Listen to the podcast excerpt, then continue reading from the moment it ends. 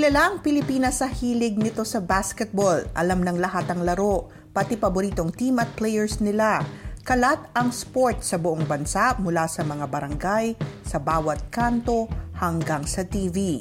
Tulad ng maraming Canadians, mahilig mag-basketball ang mga Pilipino.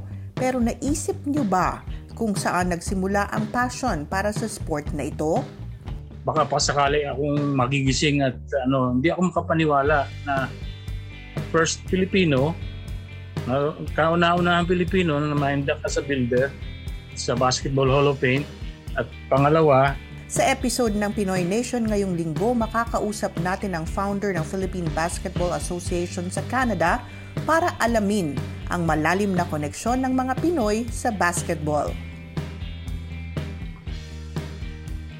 Hello at welcome. Ako si Mariton Pacheco at ito ang Pinoy Nation, isang Omni News podcast para sa mga Pilipino, gawa ng mga Pilipino. Makakasama natin muli ngayong linggo si Paula Saraza. Hello at salamat Marie. Huwag kalimutang makinig sa show kada linggo kung saan pag-uusapan natin ang mga tagumpay, pagsubok at pang-araw-araw na kwento ng mga Pilipino dito sa Canada at buong mundo. Walang duda, paborito sa Pilipinas ang basketball.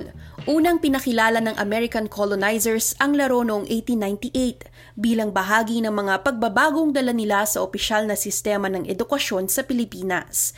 Bagamat sinubukan rin ng mga Amerikanong ituro ang baseball, ang basketball ang mabilis sumikat sa mga Pinoy at matapos ang labing limang taon lang, nanalo na ng gold ang Pilipinas sa 1913 Far Eastern Games ang accessibility, entertainment factor at mabilis na takbo ng laro ang mga pangunahing dahilan kung bakit naging patok sa kultura ng mga Pilipino ang basketball. Hindi nito kailangan ng malawak na espasyo o mamahaling kagamitan para di mabato o mabore ang maraming kabataan sa bansa.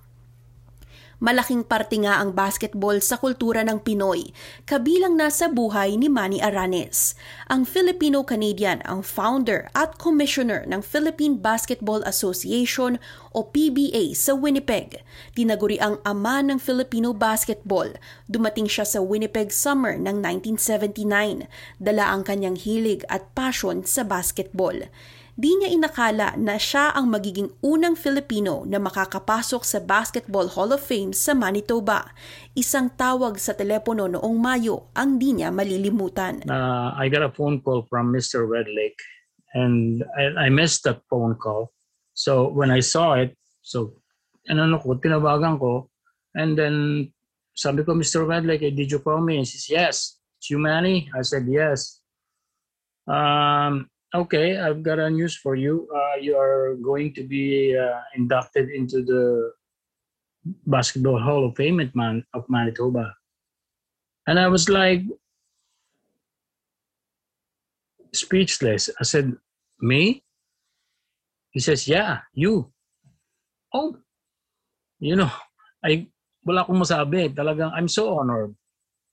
I am humbled and at karangalan ko karangalan ng PBA ng Philippine Basketball Association dito at uh, uh, dahil sa ganda ng aming patakbo ng aming paliga ay eh, nagkaroon ng ng ng award yung aming magandang pakikitungo sa mga mga parents, grandparents, sa mga players, lahat tinitreat namin sila talaga ng napakaganda. And uh, I'm so excited. I mean, ever since that phone call, non-stop. Laging, ano, even, even my friends sa social media, been greeting, you know, greeting me like, kahit yung mga hindi ko gaano kakilala, basta Pilipino, kabayan, congrats. We are so proud of you and all that. It makes me really, really happy. And also, uh, uh, I owe this to my committee. Kasi yung aking mga committee, yung aking mga volunteers, sila ang nagluklok sa akin, sa aking kinalalagyan ngayon. Dahil kung hindi sa 110% support nila, eh, hindi ko kayang patakbuhin ang liga na sarili ko lang. Talagang complete teamwork. Kaya papasalamat ako talaga sa kanila. Kinikilala ng Manitoba Basketball Hall of Fame ang mga team at mga miyembro ng komunidad na may outstanding contribution sa basketball ng Manitoba. Nakapasok si Aranes dahil sa kanyang papel sa pagbuo ng Philippine Basketball Association na nagsimula para tulungan ang mga kabataan tulad ng kanyang anak Alay daw niya ang lahat ng ito sa kanyang ina na walang sawang tumulong sa kanya at sa kanyang mga volunteers sa Winnipeg. Naku, hindi nga eh. Hindi nga eh. It, this is out of nowhere. I thought, parang ako in, I'm still dreaming ba? Parang, eh, sabi ko sa sarili ko, uh, I'm just riding this right now.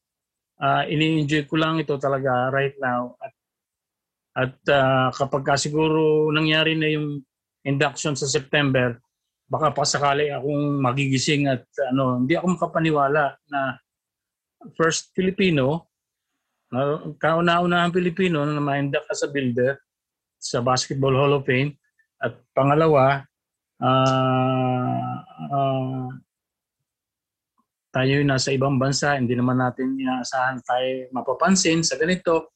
Ito mga bata ngayon, yes, napapansin sila. Kasi dito na sila lumaki, eh. alam na nila.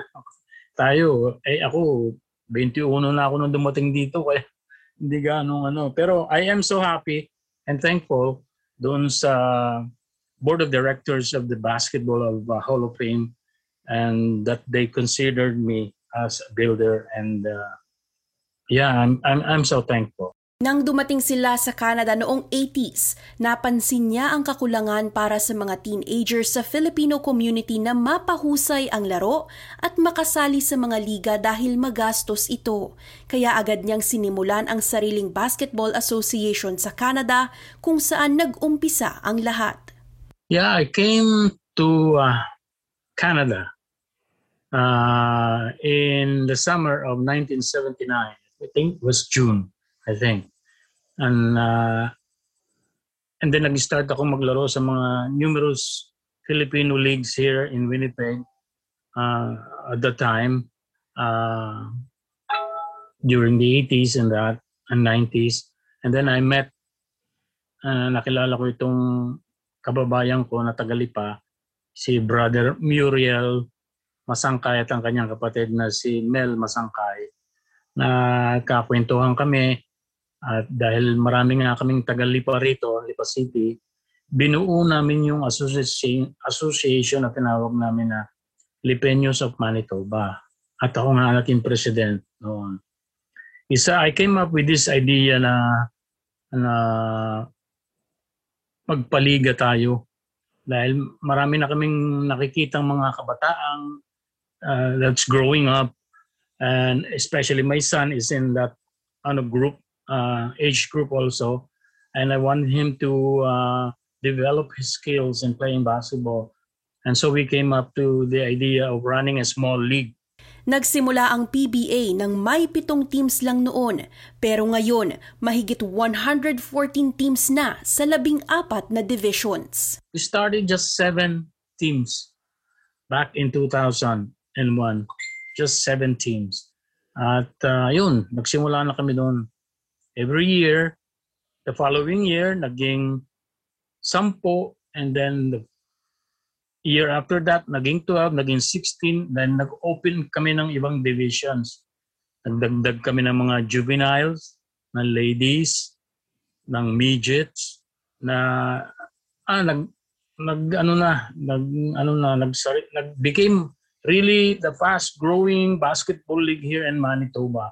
And and that's how uh, I became known in Winnipeg. Yun lang dahil sa basketball at sa mga pinoprovide namin mga program para sa mga kabataan. Isa ang sport sa mga pinakatinamaan ngayong pandemya.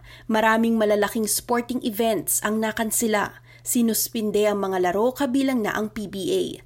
Ayon sa isang poll ng Aspen Institute Project Play Initiative, halos 60% ng local sports leaders ang nagsabing malulugi ng 50% ang mga kita ng organisasyon nila sa susunod na taon dahil sa COVID-19.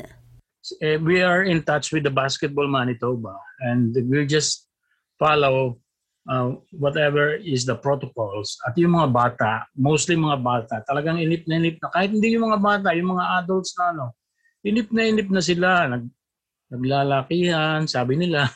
hindi naman. Naglalakihan daw sila, bored na bored na sila. Yung gusto nilang mag-practice kasi may mga players din ako na naghihintay lang na na ano eh na ma-recruit sila ng ibang ang ano eh ng ibang college or university level. Magagaling na itong mga batang nandito ngayon eh. Naghihintay lang sila ngayon. Uh, nagkaroon kami ng parang tatlong weeks na window na po pwedeng maglaro, 5 of 5. Ako, tuwan-tuwa. Talaga naglalaro. And then, all of a sudden, COVID cases ri- rises up again and now uh, we've been in lockdown for uh, three weeks already. So, in-extend pa ulit ng two weeks. So, board na board na talaga. Buti na lahat may golf. Ngayon, tinigil pa rin. Yeah. Wala din. Sa pagtaas ng bilang ng mga bakunado, nagbukas na rin muli ang maraming sports organizations para sa kanilang mga players at teams. Nilabas na rin ng PBA ang kanilang revised schedule para sa 2021-22 at balik na rin sa training at laban ng mga teams.